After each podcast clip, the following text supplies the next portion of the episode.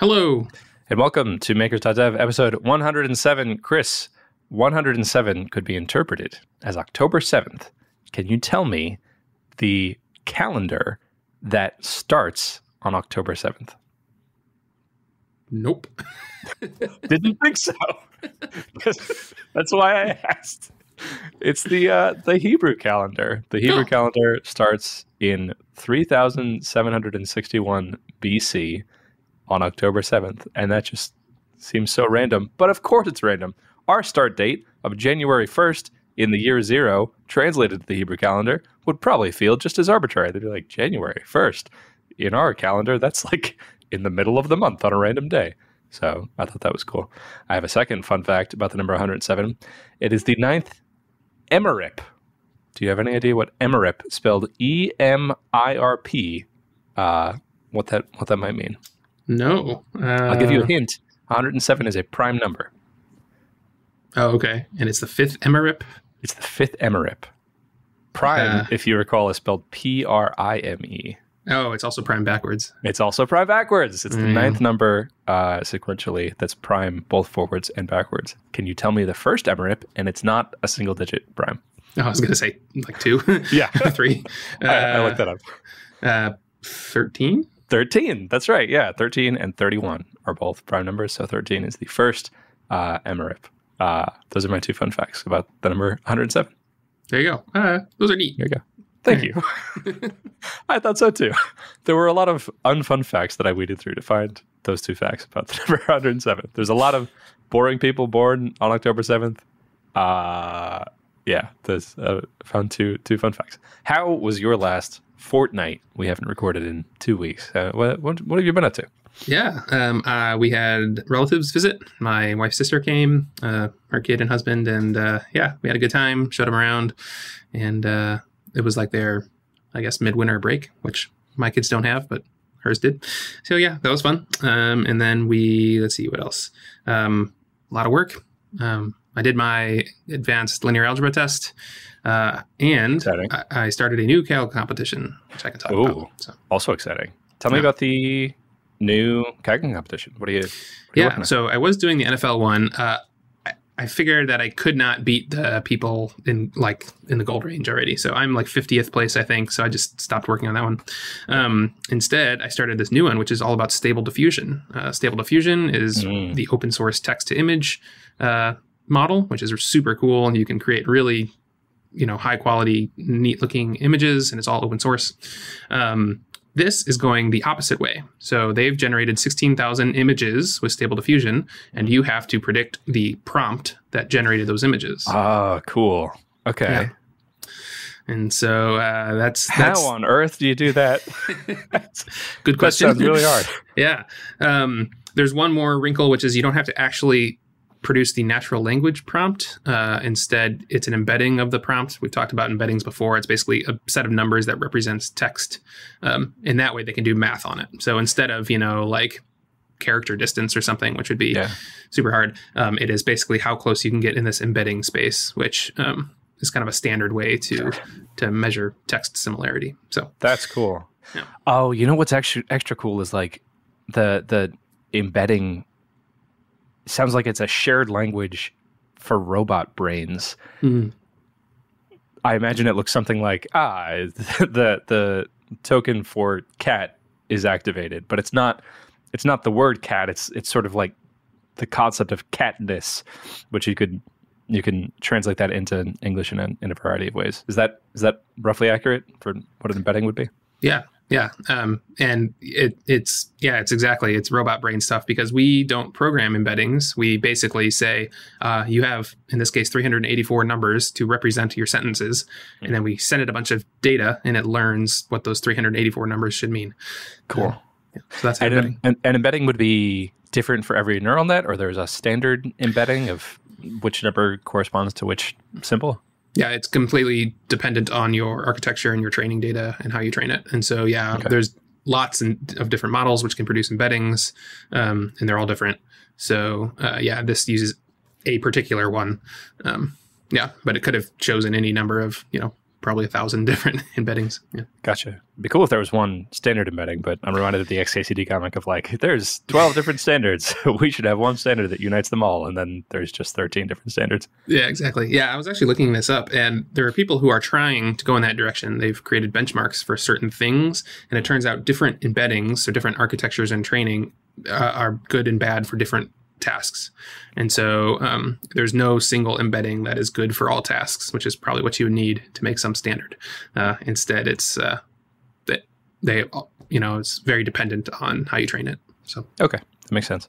I'm reminded also of I, I think the way that Stable Diffusion was created and DALL-E and all those sorts of things is by first going from images and descriptions of images to then going backwards and being able to generate an image from a description. So you're now going backwards on top of that.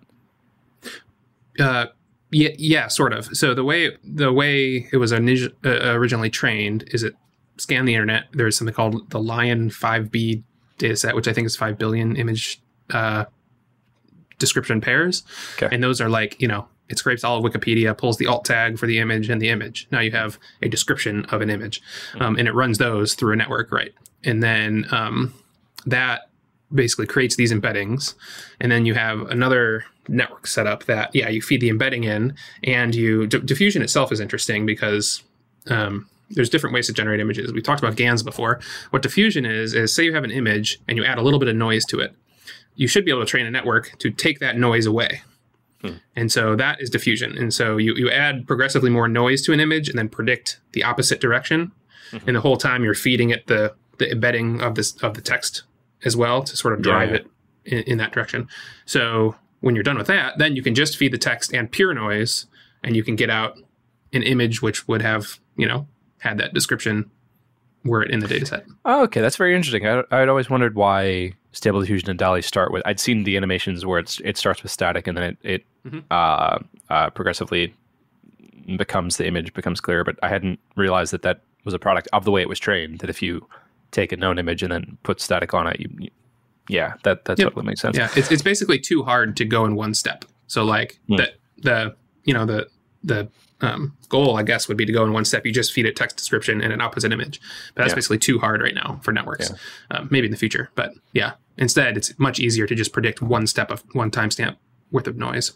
What a cool innovation. That's Yeah. not at all obvious to me because if, if you gave me the problem like we're trying to teach computers how to how to draw arbitrary images, I think I would have tried to to use a more human technique of like well, the way that humans do it is like a layer at a time. So draw the first layer, I guess, and if you're drawing a scene of a of a beach, like you might start with a layer of just a blue sky. So try to get it one step that way. I wouldn't have thought like, oh, just start with static and make it a little less staticky. Yeah. All of it at the same time, and, and that that's the, the easiest way to do it. That's wild. This sounds like an impossibly hard problem. How on earth are you going from the image to the oh you called it a mapping the, the embedding. embedding how, how are you going from the image to the embedding what's i don't even So- know where you would start with that Yeah, so there's about a thousand ways that you could do it. Um, when I first heard it, actually, you know, you have exactly the network that took the embedding and made an image, Hmm. and so it should be possible to exactly go backwards. Um, but I realized very quickly that's given infinite training time or infinite inference time. Um, you are you are given instead nine hours to do sixteen thousand images, um, and so you can only spend like two seconds per image, uh, Okay. which is not long enough to do to go backwards through a network, um, even though that's possible. Uh, instead, uh, there's lots and lots of different ways you can do it. Uh, probably about the simplest way is to use an off-the-shelf. There's there are off-the-shelf image-to-text tools, um, so you can just use an off-the-shelf image-to-text tool and then take that text and embed it, and that's your that's one of your answers. So some people have already done that. That that did fairly well, but I don't, I don't think that's in the top. I mean, it could be, but the the public kernel isn't is maybe 30th place or something, something like that. Um, Another way is you skip text altogether and just try to go straight from image to the embedding. So you need a big old data set. Um, and here, this is interesting because you can create your own data set. Um, that's certainly possible. You can also use, there's a couple different huge data sets full of prompts and image pairs. So this is, you know, there's several million images generated by people and the prompts that they use to generate them as public data sets. Uh, so you just use that and you input an image, put it through a big pre-trained model, and then you know try to make it match the embedding basically of the And that works? generated. Like you on your computer can train a model to do that to take Mhm. and wow, that's impressive. Okay. Yeah. That's that seems like it would Um, be really really difficult. That's surprising to me that that's like that that seems as hard as it would be to do stable diffusion the first way and I think that took like a million dollars of training time or something. So most of the heavy lifting is done by the pre-trained model that you choose. Okay. So these are the same models like that'll tell you whether an image is a dog or a cat. Yeah. But instead of saying dog or cat, you have 384 outputs, and you train them against the the embedding. So um, also, I didn't necessarily this, say that this works well. Um, right now, the the highest score you can get is a one. That's if the they're perfectly aligned, like you get the Yeah. exact right answer. And right now, the highest score on the leaderboard is like 0.53. So there's Okay. a lot of room for improvement. Um, I think most people are doing one of the two things that I talked about. I think the final winner will be something completely different, um, and I am working on something completely different. Uh, but that'll be a secret if if it works. Oh, exciting. can we uh can we have a hint of what the Um, it'll take a long time for me to get right because I've never programmed something this complicated before. I never worked this complicated before. Wow, Yeah. interesting. My my interest is peaked. I'm excited to Yeah, find It- out what this technique is. probably also means it's going to fail miserably. So we'll see. Yeah, that's that's uh, what innovation looks like, right? Most of the directions you try don't work, and then one of them succeeds spectacularly. I'm, I'm excited. Um, tell me about the linear algebra final you had. Any any surprises? How do you how do you feel like you did? Yeah, uh, not super much to tell. I think I think I did better than I thought I was going to, um, because they wrote in the syllabus they were going to give us a practice test, and then they didn't want to, but since it was in the syllabus, they did anyway. And the test was quite similar to several of the problems on the practice test, and so that really really helps. So Okay. uh, the fact that I actually studied and did the practice test uh, actually really helped me, so that's great.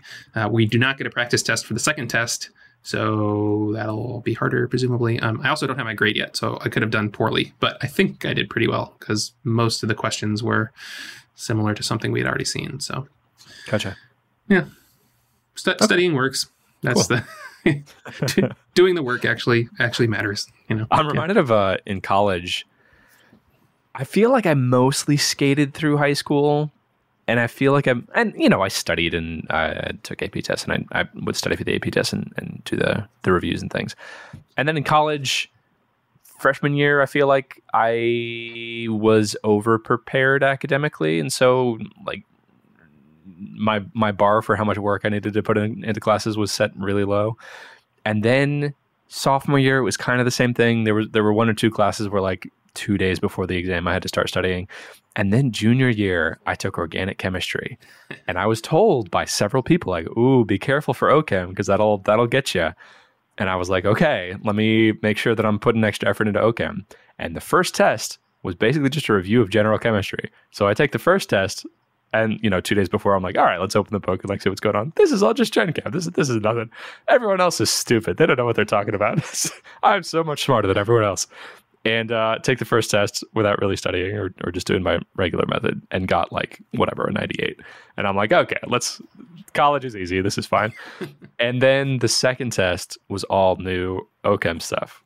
And i do my normal technique of like two days before i like pull out the book and i'm reading stuff. And i have no idea what's going on. It's talking about like these it's using words that i'm familiar with but like in ways i'm not familiar with I I think in lecture before I had been doing this thing where like when I listen to things I feel like I understand them much more until I'm tested on them and then I realize I have no idea what's going on. So I bombed the second exam. I think I get like a like a 43. And I just think, "Oh no, this is, this is very bad." And uh, for the rest of the semester I just claw my way back and I think I got like a like a B minus in the class. But uh, yeah, it's uh, why did I start? Why did I start telling that story? Uh, something- you took a you took a linear algebra exam. studying Uh, works. Study, yeah. Oh, that's right. Yeah, studying works. So I, I I learned the importance of studying, and it wasn't until like junior year of college that I feel like I had to like actually apply myself. Uh, yeah, studying works, kids. Study. It's that's good. Uh cool. How are you feeling about the master's program overall? I I felt great, uh, except for the first couple of weeks of this class, where I was like, I don't know if I can uh, get a B in this theory class. Um, Hmm. I've gotten all A's so far. I don't know why I'm worried. Uh, the first few weeks of this class were particularly difficult, though. Um, Hmm. But I think it's exactly the opposite of your OCHEM experience. Basically, like the first few weeks were crazy difficult, and the last couple weeks I've sort of skated through. Hmm. So, like, you get through a lot of hard stuff at the beginning to sort of get you caught up to where they need you to be, um, and then the next few concepts are actually pretty easy. And I'm sort of scared about that because I, I don't I don't know if they're actually easy or if I'm just deluding myself.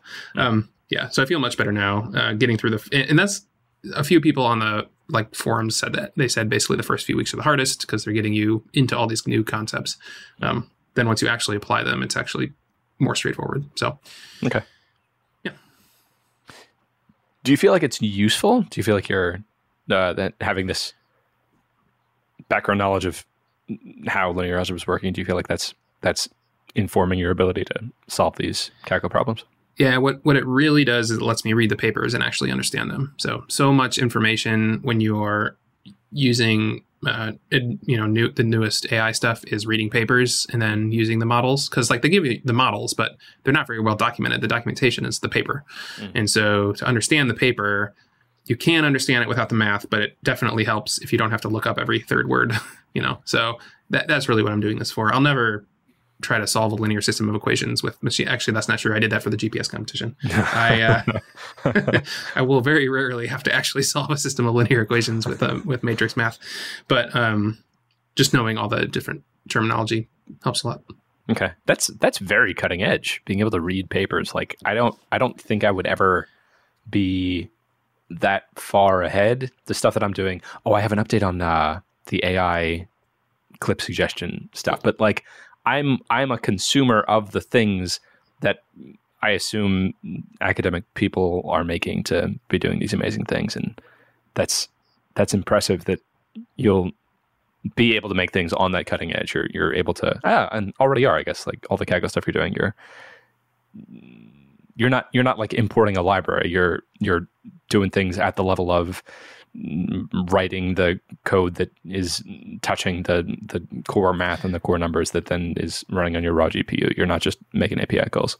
Yeah, yeah, yeah. And I am just importing libraries, sort of, but I'm also, yeah, doing the actual underlying stuff. Um, and, and the whole reason is because, like, so other people will read the papers and make APIs, and you know, six months later, ac- you know, academia, the latest will be in a thing that you can use with an API. Yeah. Um, that's great for building, you know, a business and doing like, um, you know, yeah, that's like great for what you're doing. Uh, but to win Kaggle competitions, you can't do that. you have to Yeah, yeah. because by the time it's that way, you know, some new model has come out and you have to be able to use Yeah. that. So, um, yeah, it's just using it's using the same technology but for different reasons. Um, Yeah. which is why I need to understand it. it's cool that you're on the frontier of that and I gotta wait six months to, and also like be beholden to some other person to, to Sure, be able yeah. to do this. I can't just like run it on a GPU. Neat. Uh, the NFL competition, I think you've just tabled. Any updates on that? Yeah, yeah. I sort of said I just I I can't team up because the prize money's too big and people don't want to risk their prizes. Uh, and I also couldn't. I just I kept slipping and I couldn't get I couldn't get whatever secret the people at the top had. And so at some point I cut my losses. And then when this new competition came out, I switched to that one. So Gotcha. I talked about you when we were watching the uh, Super Bowl, uh, and yeah. I was like, "Did you know there's trackers in all their helmets?" My friend knows how to like take that data and do cool stuff with it. Um, yeah, that's a bummer, but I think I think you knew that going into it that because it was such high prize money, like that's that's not a competition that you have advantages in. Yeah. I, I also couldn't to get gold, it really takes either a long time, so like the three months. So like Mhm. this this uh, competition, the stable diffusion competition, like I'm gonna spend all three months on it. Hmm. Um or just a ton of time packed together, which I couldn't do because I'm working and had my linear algebra test. Yeah, yeah, Um, so yeah, I only had a month of, you know, semi part time, like, you know, an hour or two a day. And so you Yeah. just can't get a gold with that. I'm still impressed you got 50th place. Is 50th anything? Do you get silver, Like or bronze? like a silver. Yeah. Oh, fantastic. Okay. Yeah. Is it? Is it? It's Hmm? official. Like it's ended. You, no, no, like, no. It, it, it okay. ends in a week. Yeah. So I'm in 47th place, uh, which is right on the cusp of silver bronze. I don't really care. Like, n- it, it doesn't matter anymore since I'm not going to get gold. Yeah. Gotcha. And there's no prizes for silver. No, no. Okay. Okay. All right. cool. Uh, yeah, doing the, the stable diffusion thing sounds like it'll be a a closer match. I assume there's no prize money for that. Oh, there is, yeah. Uh, Oh, but the is. top prize is uh, twelve grand instead of fifty grand. Okay, So, okay. People are more willing fewer to of the team up. Yeah. Yeah, okay, okay, makes sense. I have five things I'd like to talk about. The first thing is I am in love with Remotion in a way that I haven't felt since falling in love with React initially. Remotion as a library makes so much sense to me, and I I've known about this like since it came out, and I don't know why it took me so long to come back around to rediscovering it, but and the, the more I'm unfolding, the more I'm just thinking, oh my gosh, this is this is the library I would have made to make videos in React. The model of it just it fits so well. You just you, you make a React component that that takes in as a prop the frame of the video, and then you can also get all these attributes of like how long the video is and what the frames per second is. But the core thing you need to do is say, okay, I'm making a component. The component is uh, 1080 by by 1920, and here is frame number 36 of 1000. And if you can render that frame as HTML, you can make a video. And then, of course, that's how you do animations. And if you want to do a custom font, you, you import the font like you do in HTML. It's just in, in CSS. And uh, there was a component I had to make, I had to remake because I had already made this with the FFmpeg workflow that fits text to a given box. So if you if you know how big the box is, make the text as big as possible without overflowing the box.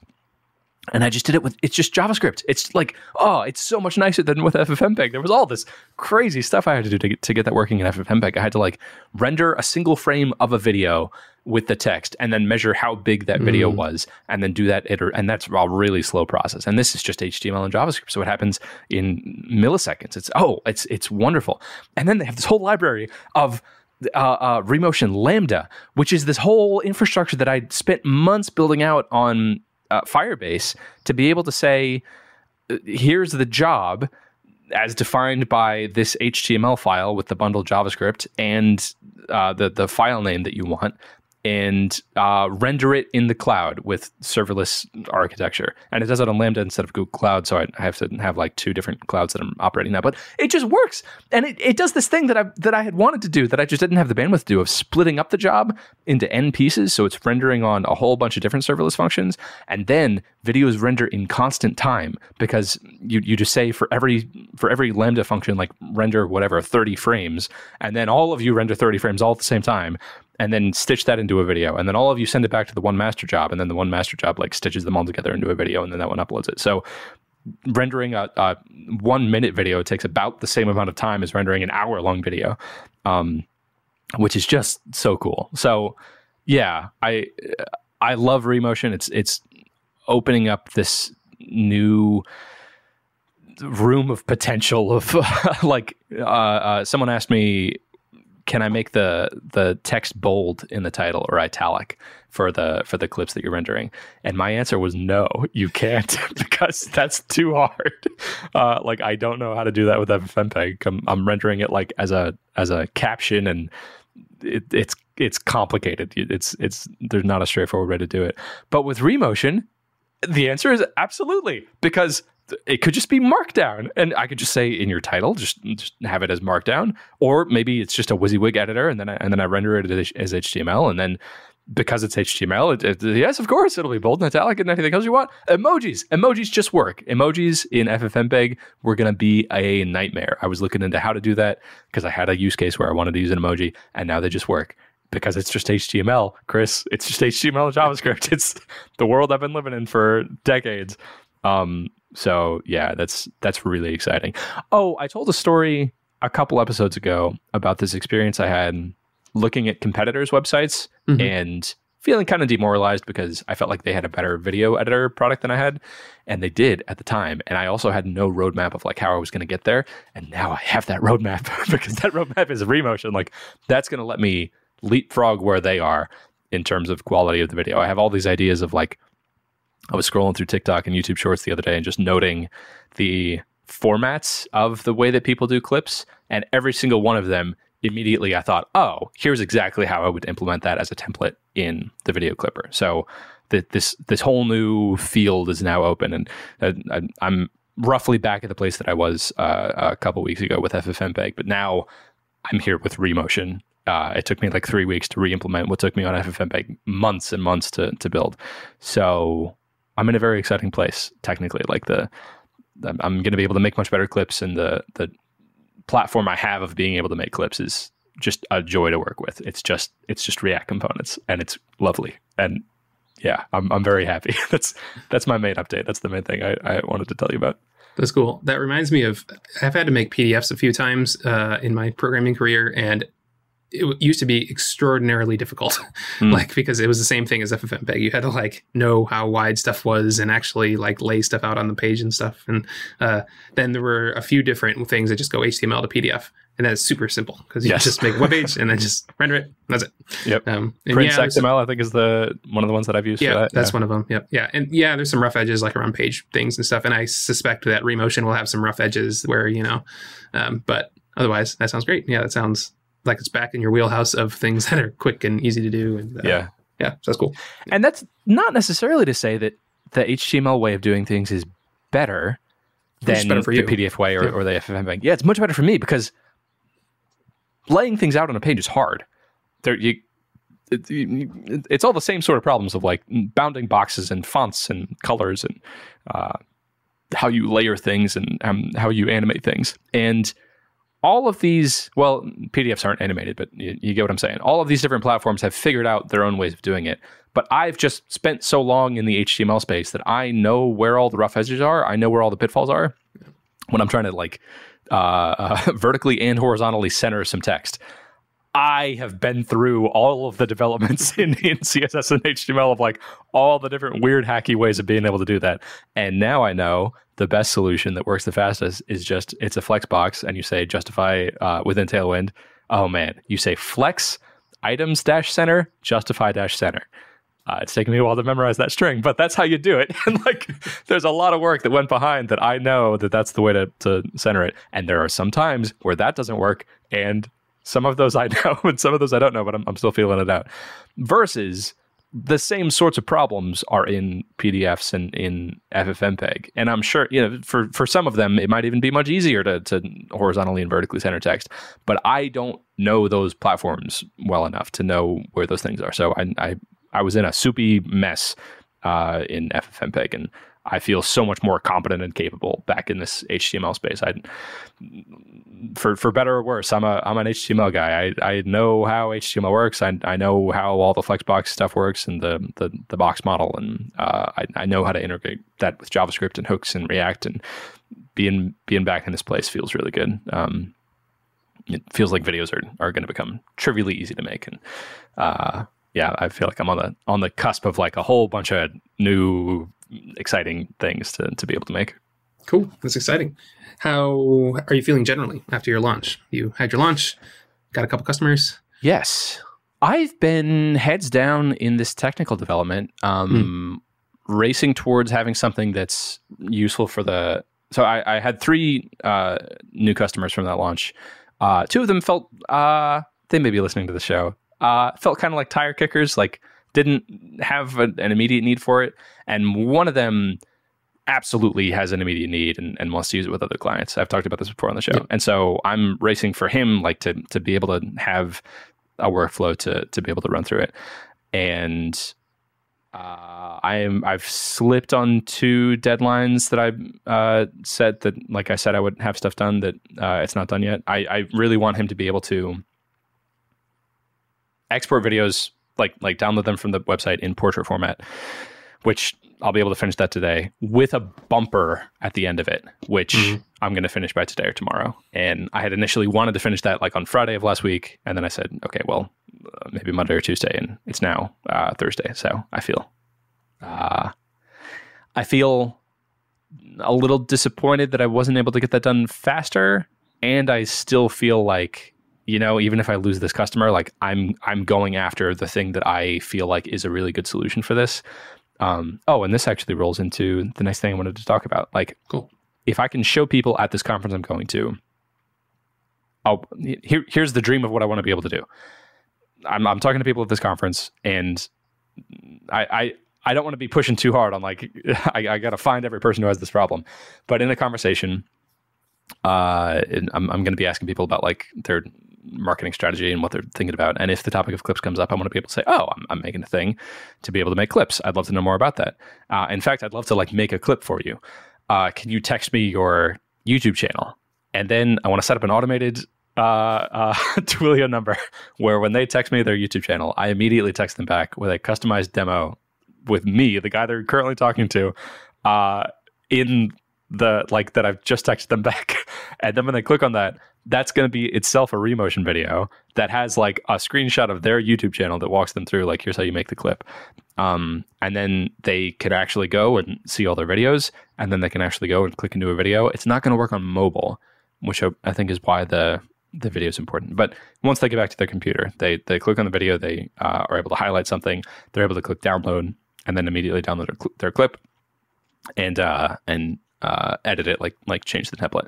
So if I and that's that's really close to be able to do that. So I feel good about that. Um, yeah, that that's how I'm feeling overall. All right, cool. Um, that sounds super neat, but also a little complicated for a conference. That's my initial hmm. take on that. I'll be very interested if you do that, if it works or not. Uh, yeah. this is, this is an idea that uh, Sarah and I had over dinner one day, and I have fallen in love with it as like a magic trick. Yeah. That like it just it feels really cool to me that I could say, "Oh, I I'd like to help you make some clips."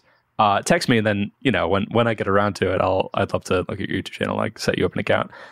And the idea that like they could just immediately get that back and that it's a customized video, like just it feels really cool to me. I also I, I have in my head like a method of how I'm gonna do it with Remotion videos and you know taking a screenshot of the website and, and all the other stuff. Um I don't know. It just it feels cool. It sounds cool technically. My take is if it makes you slip at all on the deadline for this customer you already have, yes. Uh, I, I wouldn't do it. I would make this customer as happy as possible. That's a good take. Yeah. Yeah, because at its core, like that thing's kind of gimmicky, and I want to have a thing that people can actually use. Yeah, yeah. So I, I haven't put any work towards this yet, and I agree with you that making this customer as happy as possible, like that's going to make this customer happy, and that's going to make future customers like him extremely happy. So, yeah, yeah, that's a that's a good take. Yeah. you may also, I mean, um, like I would go to the first conference also and just see how it feels to be there and talking to people. Mm. Um, usually, like if I think about conferences I've been to, I don't know, like people just don't have the time to digest what's going on. So that's like why I would push you to get contact information and not give them anything until later. I guess let them yeah. digest it for a little bit. I don't know. That's interesting. Yeah, it might actually be better to text them after the conference instead of right away because if I text them back right away, it's going to get lost in all the conference yeah, craziness. But I text if I text them back like three days later, and then I could actually record a video, right? Maybe it's better if I yeah. don't do it as a magic trick, but just like yeah, okay, maybe I'll just go with the like, like doing it straight. Um, yeah, and then and then they could like send it to me on Twitter or or anything else, and then if I notice something's broken, like they uh, yeah, huh? That's a something I hadn't considered. Like, what if I just do the thing that I was wanting to do the magic trick of? Um, right. Yeah, that's going to be much less work on my part too. Like developing that out was going to be a whole thing of setting up the Twilio number and making the the video that can be a template. And yeah, okay, okay, I might table that idea for this conference. Yeah, I also want to be open to like. I don't know what this conference is going to be like. I don't even know mm-hmm. if that flow of asking people to text me their YouTube channel would work. I don't I don't know who the sorts of people are who are going to this conference. Um, I'm very used to going to like the technical micro coffee conference where people are like all nerdy engineers who uh, are just like me. Yeah, okay. Maybe it's better to just put myself in the moment and experience the conference and have a goal of like meeting new people and helping them and not not wowing them with a cool trick that they're not going to see as uh, very impressive uh, necessarily. Okay, cool. Um, next thing I want to talk about the third of one, two, three, four, five things. Um, I, with your help, I think I figured out how to find automatically interesting clips in a video. Nice. I reached out to a few of the different sites that you sent me of these different APIs that have are employing people who are on the cutting edge, and then they they uh, repackage it as a customer facing API and I messaged him and said like, "This is my problem. Can you help me with this?" And Assembly was one of the ones who uh, messaged back right away and said, "Yes, uh, I think we can help you with this." And I looked at their API and it was things like uh, automatic chapter recognition, which I was like, well, that's, no, that's not what I want because that's like a non overlapping. This would be nice for making timestamps, but that, that's not really going to help me. And sentiment analysis, which I was like, okay, well, that's kind of interesting that you can tell me that the uh, areas of the video where there's either strong positive or negative emotion, but that's that's not what I want. Um, and important phrases and words, which I was like, maybe I could get something from that because I could see mm, for the whole thing what the important words or phrases were, and then maybe I see like concentrations of high words or phrases, but I don't really know like when to cut it off, or or that that's still not quite what I want. And then on the call, they walked me through the exact same thing, but while the guy who was demoing was talking to me about it, I realized, oh, hold on, I can combine all three of these things. Mm and overlap. And then I think that's my perfect clip. I think I can just say, okay, for every chapter, and the chapter has a title, so that could become the default title of the clip. Look for overlapping high concentrations of high emotion from the sentiment analysis and a high concentration of words, and then fit that to a sentence. Start it at the beginning of a sentence and end it at the at the end of a sentence. And the title is the title of the chapter, and that's the clip and I think that's going to do it. Cool. And I realized this like on the call, so I'm excited about that. I think that's I, I th- this is not something like there's there's a lot of work to do until I get there, but I think I see a roadmap now for uh, for how I can get that, and it's going to be some tuning of trying to figure out how to actually get that to work and how to actually get it to make good clips. But I think that's I think that's a way to start. And I for for the way that I'm positioning this product, I don't know that I need to get perfect clips from AI. I think yeah. I just need to get like reasonable suggestions. And then I expect a human to go back through and tweak them and find more more interesting clips. Um, what's your what's your take on that method? Yeah, that sounds cool and approximately what I sort of expected. Like you would have to combine multiple things because yeah, when I was looking at the solutions, there's several text AI companies out now, and they all sort of do things that kind of would have helped, but nothing was exactly what you wanted. Um, mm. So yeah, I figured you would have to do multiple things and combine it. Um, so that's cool. Yeah, it's also the kind of thing if you get something sort of working, if if the person who you were talking to is technical or if they can connect you with someone technical, it's the kind of thing that AI people like to nerd out about, which is, you know, like I have this problem and you have these tools and I sort of did it this way. What is better? And, mm. you know, or like, how can I improve this? Um, so they can probably help you do that as well. Okay. Yeah. The person I was talking to was non-technical. So after I take a shot at it, I might, I might reach back out to them and see if I can talk to someone else. Um, a, a slight wrinkle in this is that doing this through assembly would cost three dollars an hour of audio, which is amazing. That's mm-hmm. so cheap for for the thing that I'm getting, and totally makes sense for uh like like it, it's producing way more value than three dollars uh, doing this per hour, and that starts to become a significant expense. Yeah. That's much more than like storage or, or processing or rendering or anything. Rendering a clip uh, on Lambda with this new thing costs about two cents uh, per I don't know, like minute long clip. And so that's just got me thinking like if I have someone paying me $100 a month, they could they they theoretically could cost me $100. It's not it would be like their first month though. It wouldn't be it wouldn't be ongoing cuz who's going to make what is that 100 divided by 3 who's going to make 33 videos in a month? That's like a video every day. Well, um, if you were planning to import their like whole YouTube library. Right. Right. Um, but I'm thinking, my, like, do I do I need to have a cap on the number of videos, or do I have like an onboarding fee that's dependent on the number of videos you have, or is this a higher tier that you get suggestions? And uh, I, I, think for sure this is a good place to differentiate the the thirty dollar versus the hundred dollar plans. Yeah. Um, but then even on the hundred dollar plans, do I need to do I need to limit the automatic clip suggestions? Um, yeah. So my, my first that? thought was those three dollars you said per hour of audio, right? Right but you're doing the text transcription already, right? Right. Uh, my guess is like 90% of the cost is the text transcription of that. It's uh, a third of it is the is the transcription. Oh, just a and third then, of it. And then two thirds are this extra layer of like the sentiment analysis and the chapter detection and, and all that.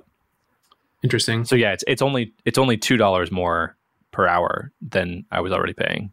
and I, I happen to already be using Assembly AI for the the transcription. Oh, Um, okay. Although I didn't need to use that for the YouTube imports because I can just pull the the YouTube uh, transcripts. Yeah, I wonder if, hmm. I wonder if there's a way, like if someone, the, the other thing is like someone might import like an audiobook, you know, like 10 hours of them reading an audiobook or something. Yeah. Um, hmm. I wonder if there is a much, much cheaper way you could get plausible paragraphs and then run those paragraphs through your assembly pipeline. You know, Hmm. like a much cheaper way using just text to identify possibly, inter- you know, 10 possibly interesting longer clips Hmm. then run those through assembly. So instead of 10 hours, you run, you know, 10 minutes worth through. Yeah, if I can do a rough first pass, that's a good idea. And the Assembly AI right now, the, the Assembly AI API doesn't support just sending text. You have to send, have to the whole it, then. audio file and then say when you're making the API request, like, hey, also charge me two dollars more per hour to include the sentiment analysis and, and all that that other stuff. I see, I There's no there's no additional charge for the extra features. So like, uh, it, it's just it's just like, do you want this extra layer of analysis or not? And then the the extra analysis includes the chapter detection and the sentiment analysis and then and the keywords and a few other things that I'm I not going to use. Yeah, Interesting. Yeah, and they quote have plans to do it with just text, but that's not that doesn't mean anything. if people are paying them without it, then yeah, why not? yeah, yeah. Interesting. Hmm. I mean, you could just do it and see like how much people actually upload stuff. Um, Yeah. I don't know. Yeah, that might that might get tricky, but okay. Yeah. Okay. Cool. Um, what else? Oh, I so because because doing this, I would need to like totally redo the transcription. I had the thought like, oh, this is going to suck because for for YouTube videos that I've imported, I'm going to need to swap out the YouTube transcription. But a clip for me is defined as timestamps. So when I swap out the transcription, it's going to be the same like it's the same words said at the same time. It's just like the the assembly transcription is just a little bit better. It has punctuation and it's a little bit nicer. Um, so the clip is going to stay the same. The only thing that's going to be lost is if a human has changed words in the transcription. So I, I could have a button that that says like find uh, automatically find uh, clips in this for me, and then I could pop up a warning that says, hey, just so you know, like the transcription is going to change. It's probably going to get better, but if you've made any changes to it, uh, you know, to words, those those might be lost, Mhm. and the clips will all stay the same. You won't have to redefine the clips. So that that felt really cool. I felt like a uh, my my architecture had my back in this moment. Like I, I had designed it uh, correctly. So Right. uh, yeah, that felt cool. Cool. Um, talked about that. Talked about that. Okay, two more things I want to talk about. Uh, I have not edited the last episode we recorded, and I apologize. That was two weeks ago, and you told me that the switching didn't work, and uh, I've kicked that like every day. It feels like I, I haven't done it yet. Uh, I'd like to do that today, and one of the reasons I haven't done that is that Hogwarts Legacy is amazing. I think I've logged like 21 hours on it so far. Last night I just unlocked the Avada Kedavra spell. I can, I can now I can now cast the Killing Curse on people, which is kind of funny because almost all of the spells, almost all of the like offensive spells of the game, you can kill people with. That's the whole mechanic of the game. Hmm. It's like you're going around killing these poachers and these evil goblins, and uh, oh man, it's so, and you get to be in Hogwarts. You get to yeah, oh, it's so cool. you can like be in the Great Hall, and oh man, I'm uh, like. It, it's a slightly different layout than than in some of the films, but I have this mental map now in my head of like, oh yeah, I, I know how to go to the gamekeeper's hut where Hagrid will be in the future from Hogwarts, and like I know where the Slytherin common room is, and I've been to the room of requirement, and like, oh, I've walked from Hogwarts to Hogsmeade. oh, it's it's so cool. Um, I'm I'm just loving it, and I've had some insights about business stuff, like onboarding in this sort of game is so good and so smooth, and they they introduce it to you with this really gentle ramp that that makes it feel really rewarding. So I've found myself having all these ideas of how I can make onboarding in the video clicker, uh, the video clipper slicker by stealing some of these mechanics from Hogwarts Legacy. Um, just like the way it rewards you and the sound effects and the uh, it, it'll have like it, it, it introduces you so in, at such a simple level. Like the, the first part of the game that you're playing through, you just have a single spell that you can cast with the, the right trigger. And it starts you off even like how to walk around and how to look around, like use the two joysticks. And then slowly progresses you up from there to, you know, I'm, I'm in these fights now with a dozen people and I'm casting this whole complicated series of spells to like, ooh, if I if I levitate them and then freeze them and then send this fire spell at them, that that's like this extra damage, and then I can link that with this other thing where if multiple people are cursed, then the damage from one also tra- uh, transfers to the other one. Um, the, the the game has the game has taught me in a very fun, rewarding way how to become an expert at this thing, and I think that's the uh, uh one of the core problems with software is how to how to teach someone a new superpower in a way that the whole journey feels rewarding and fun. So uh, the it's it's not just been fun. I I uh, I've I've learned some business things from uh, Hogwarts Legacy too, and uh, I'd like to make my software more like Hogwarts Legacy. It's research. That's exactly. It's a um, business expense. That's right, Mr. Accountant. Um, I, I, promise. If you want to go down a YouTube rabbit hole, uh, YouTube for GDC, which is Game Developers Conference, I think something like that, okay. or Game Design Conference, something. Um, when I worked at Hidden Door a year and a half ago for a summer, like when I was a consultant there, um, they are at their core, uh, they're an AI company, but they're a game company. Hmm. Um, that's what they're doing is making a game. And so I learned all about how game designers think about game mechanics and stuff, and it was very, very interesting. And yeah, I think we could probably do more of that. Um, and GDC is it, an awesome resource for. There, there's talks from years and years of conferences all about that. I mean, about other things too, like how to design shadows in games and stuff. But you know, a lot of it is like game mechanic stuff and game like how a game feels and all that stuff. And uh, yeah, so I think that's a really neat area that you know programmers can explore more of to uh, apply to software. So yeah, YouTube GDC.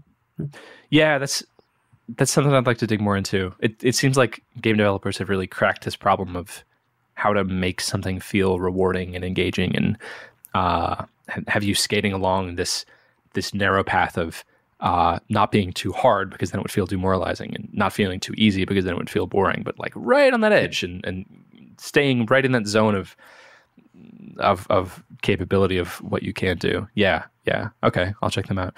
One one of the other takeaways I had from this is um, uh, my feeling of motivation playing this game, doing work like with a to-do list, but somehow I feel so much more motivated to do the do the arbitrary work in this game than I do like to do my own work. Um, and part of that I think is like you always you always can see this menu of here are the things you can do and here's the reward if you can do it. Mm. And at every step of that, ooh, you get a little tinier reward, uh, telling you that you're on the right path. Ooh, and then once you finish a task, you get a bigger reward. And it's modeling the same sort of thing I would do in real life. Like sometimes you start a task and you think it's going to be one thing, but then it, it explodes in complexity and it's actually this other thing. And oh, actually, you, you have to go back to the castle and get get this thing, and then you have to bring it back here before we can do the next step. And you thought it was going to be you could just handle it right here. And that's the same sort of thing I have in work. But something about the way that they've structured these these to-do lists basically is it just makes it so nice. It's not it's not overwhelming. It's not way too much all at once. If you showed me the to-do list of like here's all of the things that you'll eventually do in this game i think i would feel overwhelmed. But they just mm. feed it to you a little bit at a time.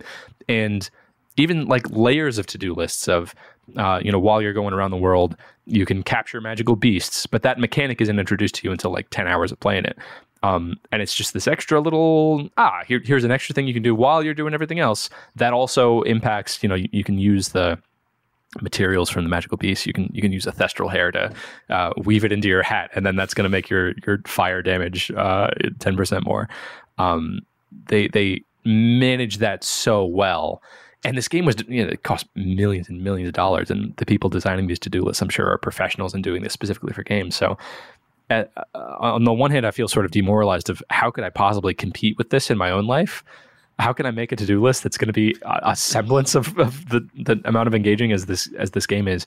But then on the flip side, my to-do list actually matter. like like when I do those things, it's not just it's not just to entertain me. It's like I'm building a thing for other people to use, or I'm uh, making some software that's that's going to make me money. And I think that's the core advantage that uh, my to do list have over theirs. But I think there are things I can learn about building a to do list for myself from this very fancy to do list that uh, cost millions of dollars for uh, pro designers who I'm sure have gone to GDC multiple years in a row to to make. So yeah, that that was an interesting insight, making making Yeah. better to do lists that feel more like, like a game.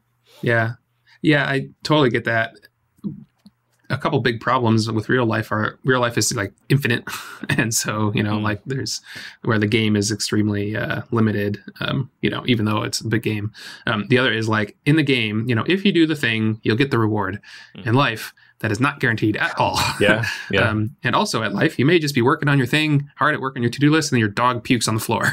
and now you got to deal with this side quest. Yeah. has no reward. and uh, it's just something that happens. yep. So, yeah. Yeah, they they really treat you with kid gloves in games. Like, yeah, you never get you never get totally derailed. You never like lose everything. Uh, if you do fail, if you do fall off a cliff, you just get knocked back hmm whatever 30 seconds or it's it's it's very forgiving. Yeah, they uh they manage that they manage that really well. I find myself because I've I've been playing this in the evenings for several days in a row now. I find myself like itching for that dopamine, which I don't Mm. like. I'm gonna have to like go on a detox after after I beat this game. Um, yeah, yeah, but yeah, lots of lots of lessons to be learned about it. Uh, there's one more thing I wanted to talk about, just a quick up- update Cool. on dude, where's my Bitcoin? Uh-huh. Or dude, where's my crypto? I think we we titled it. Crypto. Yeah. BlockFi, one of the two companies where Sarah and I had money, is going through bankruptcy proceedings in a pretty orderly way, and they have uh, uh, uh, claim agent or, or custodian agent, I think they call it, called Kroll. Uh, which sounds like an evil name. Yeah. I don't like that they're called Kroll. Is it a law okay, firm fine. or accountant firm Uh, or something? uh, they deal with bankruptcy. I assume Mm. it's. I assume accountants and lawyers work there. Uh, very hard to get in contact with. I, I tried chatting with him and I tried calling him, and uh, probably a million people trying to get in contact probably a million people trying. Yeah, Yeah. yeah, yeah.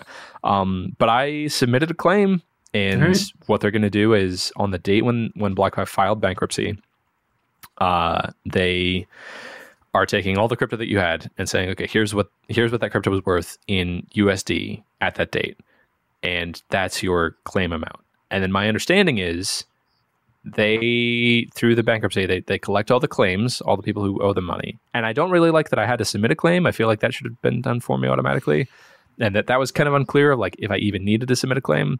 Um, so i wanted to call them just to say like hey did i do this right? Like this is a lot of money. Could i could i please have my money back? But i think what they do is they they collect all the claims and then they add all those up and say okay we have claims for $100 million and we have $50 million so we'll pay all these people out proportionally for uh, everyone gets 50% of, of what their claims were.